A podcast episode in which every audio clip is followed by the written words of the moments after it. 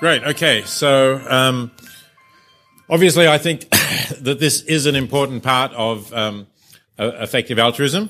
And again, what I'm going to do today is uh, go through rather quickly what I think the ethical core of this is, as I understand the, the purpose of this. We're, going to be having a discussion in which um, I'm outlining some of the, uh, the key ethical questions, and um, we're then going to have a discussion of uh, effectiveness uh, in relation to how you assess the effectiveness of particular charities.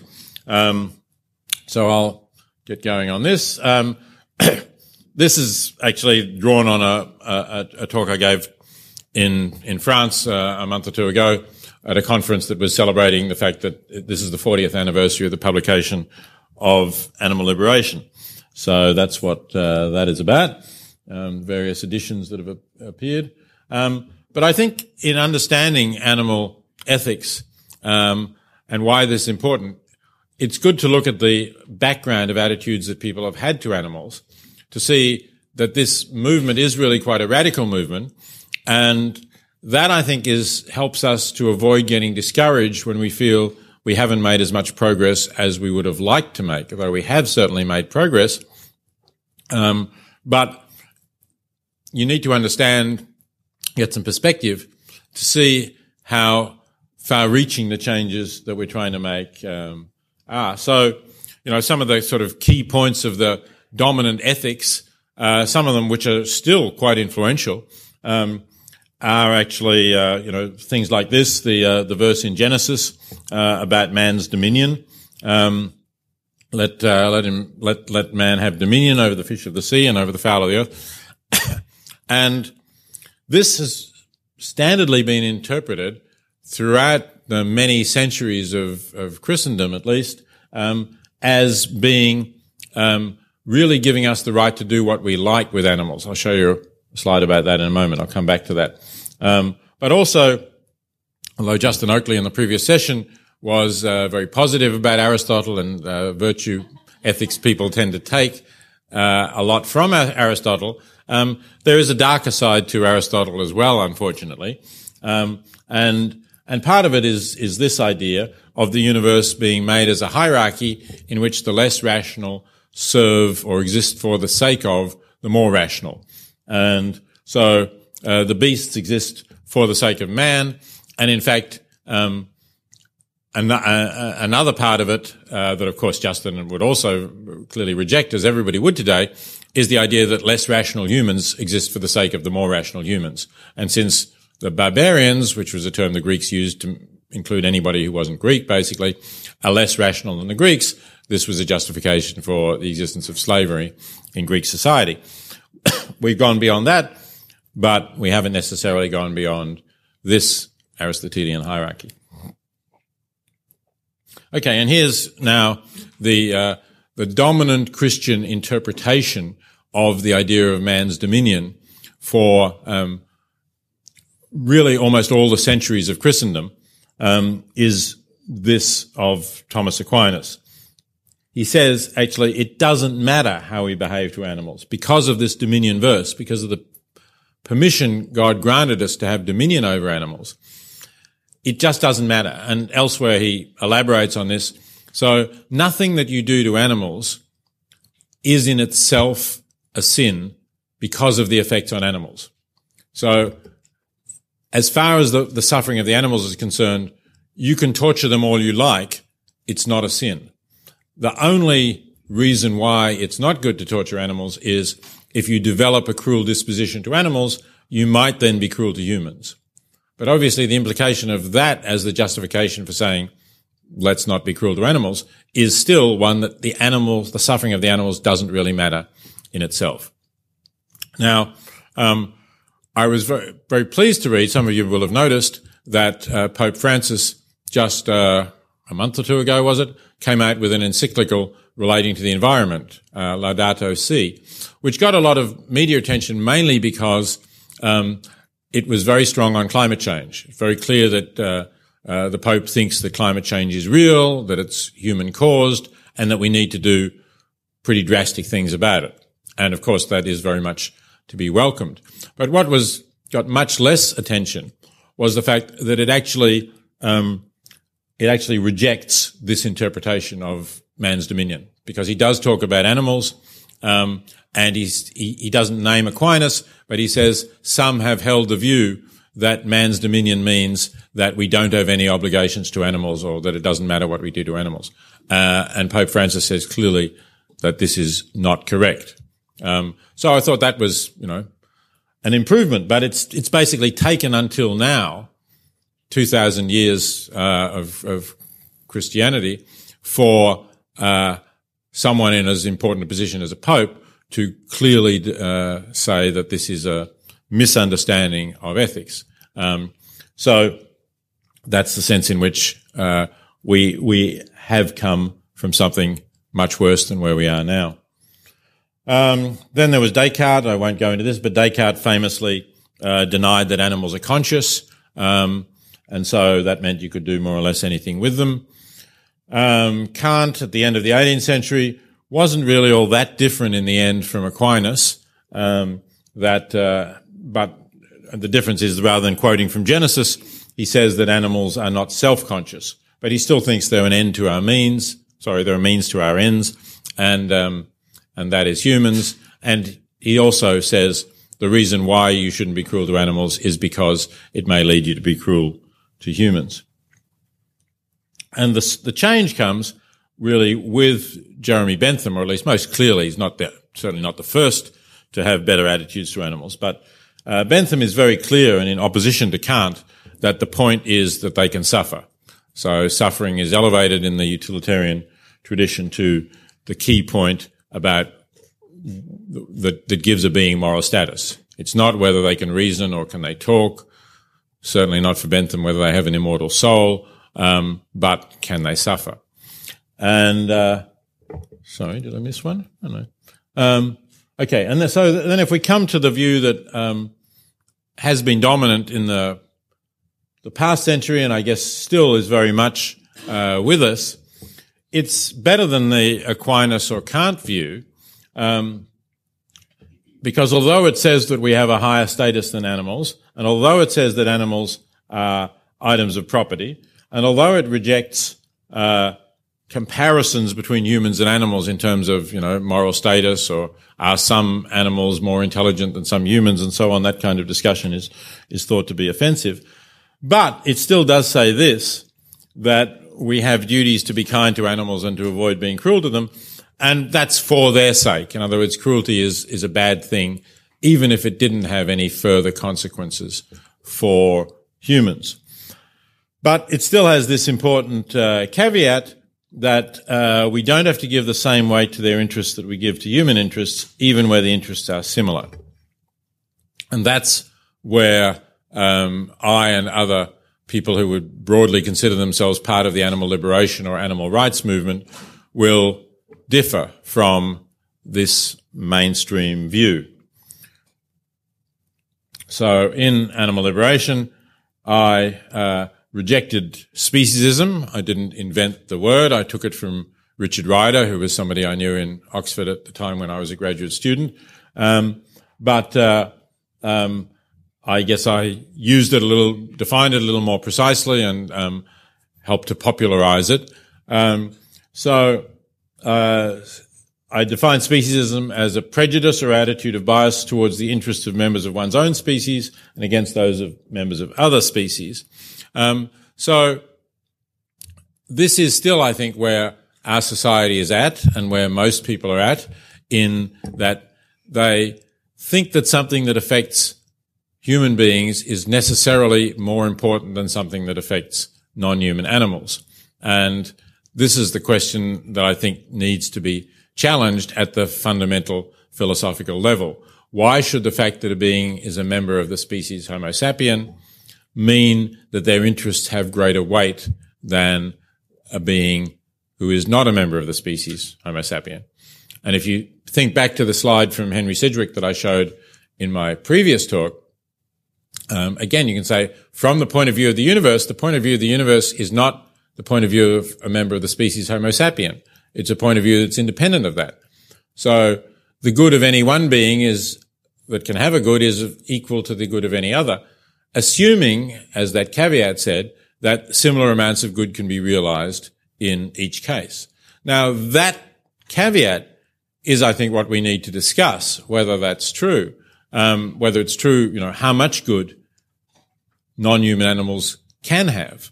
Um, but that similar amounts, similar interests can equally is, I think, what we ought to accept when we reject speciesism. So um, this is essentially this principle. I call the principle of equal consideration of interests. I think it's a basic moral principle, if you like, a basic form of equality that applies within humans as well as between humans and other sentient beings. Um, so uh, it requires essentially that uh, if a being can suffer, its suffering be counted equally with the like suffering. That's the key word insofar as rough comparisons can be made of any other being. So it's not saying that the suffering is always alike, but it's saying where you can make a rough comparison and say, well, as far as I can tell, these are similar amounts of suffering, then um, it should count equally. Now that leaves a number of questions unresolved. If you've followed me so far and agreed with the rejection of speciesism, um, it leaves uh, this question of painlessly killing animals unresolved, um, uh, including this so-called replaceability argument. Um, and that's a little bit related to the topic that uh, uh Hilary uh, was talking about in the last session about population ethics and whether you take account of um, the, the the welfare of being who does not exist and might not exist in future. So, so the argument essentially here um, is the argument put by somebody who is raising animals to sell them for food, but let's say is raising them humanely, not in a factory farm, giving them good lives and then painlessly killing them. Now, that's pretty hard to do on a commercial basis, but let's just assume that that is the case. And this farmer can then say, look, if I did not kill these animals, I could not make a living by raising them. And therefore I would have to abandon the farm and therefore these animals would no longer exist or future generations of these animals would not exist. Um, but since they have good lives, it's a good thing that they exist, not a bad thing. So therefore it must be justifiable for me to painlessly kill the animals so that this happy animal existence can continue year after year after year. That's the replaceability argument for justifying painless killing of animals. Of course, some people will say, look, you're killing this animal here and now, which does exist, and you can't defend that by pointing to a hypothetical animal which will exist if this animal is killed and its its carcass is then sold. Um, and that's a question that is actively under discussion among philosophers. There's a couple of books coming. Well, one came out, came out on that a year or so ago called "Killing Happy Animals" by Tatiana Visak. and uh, she and Robert Garner are editing a collection of essays on the same topic. So that's still under active consideration, and I think is a genuinely open philosophical question in which there's arguments on both sides. Um, this is somebody who's arguing that it's okay to kill animals, Roger Scruton, who's a British philosopher. Uh, I think in the interest of time, I'll, I won't read the quote, but he's talking about differences between the interests that humans have in continuing to live and to achieve something in their lives and the interests that a cow might have, where a cow doesn't have an interest in achieving something uh, in her life because um, she just doesn't think that way. One day is similar to the next, I guess, at least once she's mature. Um, so that's one argument to say that equal consideration of interest does not mean that it's equally serious to kill a cow and a normal human being. That's not speciesism still because it's refer, it's pointing to a difference that is not just the fact that one being is a member of our species and another isn't. It's pointing to a difference in the cognitive capacities. And one of those implications is if you do have a human being who is so profoundly intellectually disabled that they are no more capable of having achievements in their life than a cow, then this argument doesn't apply to them either. In other words, the, the wrongness of killing them has to be defended on some other grounds, or else it's going to be no greater than the wrongness of killing the cow. Okay, then this is a question that I did briefly mention, I think, in the panel um, earlier, and one which I hope we will be discussing um, today, because this is an important question for trying to evaluate animal charities. How, what are the experiences of animals like? How do we weigh the pleasures and pains of different animals, both against each other, because we might have choices between animal charities that help one species of animal and animal charities that help other species of animals. So how do we weigh them against each other? And how do we weigh them against those of normal humans? And for effective altruists, I think those are really key questions. Uh, weighing them against normal humans is a key question as to whether animal suffering, or one of the key questions as to whether reducing animal suffering ought to be one of the top causes that we should be involved in. Um, and if the answer to that is yes, then why considering how different species suffer is also going to be important in deciding which uh, animal causes we choose. Um, and then there's this third question, which is starting to come up increasingly in discussions online. Uh, should we try to reduce the suffering of wild animals? Um, and uh, so there are a number of different issues here. One is um, uh, one is things like uh, predators and prey. You know, would it? I mean, that slide that uh, it was David showed about uh, Cecil the the lion. Um, was it? I, no, who showed that? It was yes, was David right? Yeah.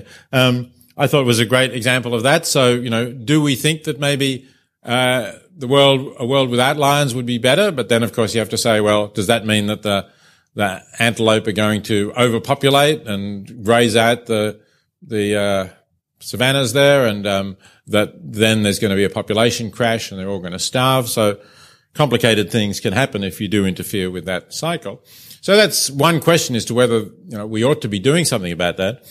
Um, and uh, against that, of course, are those who are going to say that um, there is intrinsic value in ecological systems. There are a number of environmental philosophers who think that uh, value does not consist only in conscious experiences, uh, in the way that utilitarians typically hedonists think, but it also consists in ecological systems, in biodiversity, um, and one of the things that worries me about taking up this issue is precisely the idea that it is going to pit uh, the animal movement against the environmental movement, the conservation movement. Um, and both of those movements, I think, are fighting uh, an uphill battle in order to get better protection for animals, in order to get better attention for the environment. Um, and so I think it would be a, a a diversion of resources if, if that were to happen. Now, some people might say, well, you know, the environmental movement wants to conserve more wild nature, and it's not just the occasional killing of an antelope by a lion, but the whole of wild animal existence has more misery, more suffering than pleasure. Um, that's an argument that people like uh, Brian Tomasik, uh, Oscar Horta have uh, have put. Um, if you think that, it does rather change the calculations a little bit. But um, I'm I'm uh, not sure that that's right. Um, and in any case, I really don't think the public is ready to have uh, even contemplate that sort of discussion. So to me, that's you know again a, a bit of a distraction from the things that we can effectively work on. Um, okay, well, I think maybe since I've more or less run out of time. Um, I won't go into this uh, particular thing, but I do think that the movement has made, despite where we've come from, we've made significant progress in a number of areas, both in terms of our attitudes to um, animals, but also in terms of some reforms. Not particularly in this country, unfortunately. We have had improvements here for treatment of animals uh, undergoing research, but um, uh, across the entire European Union, uh, and now in some states of the US, including most importantly California, we have had changes in laws which make the very worst forms of factory farm confinement illegal. That is, the, the worst kinds of crowding of hens in battery cages confinement of sows and veal calves so they can't even turn around have been made illegal. Um, that's, you know, a small step, but it's a step that is actually affecting hundreds of millions of animals around the world and giving them somewhat better lives, uh, even if their lives are not acceptable. So, uh, in terms of thinking as effective altruists should, can I make a difference here? I think the answer is yes. The movement has already made a significant difference, and I believe that it can make more progress, uh, will make more progress in the coming decades, but of course needs more support. So that's why I do think it is an important, uh, effective altruist cause. Okay, I must be about out of time, so I'll stop at that point. Thank you.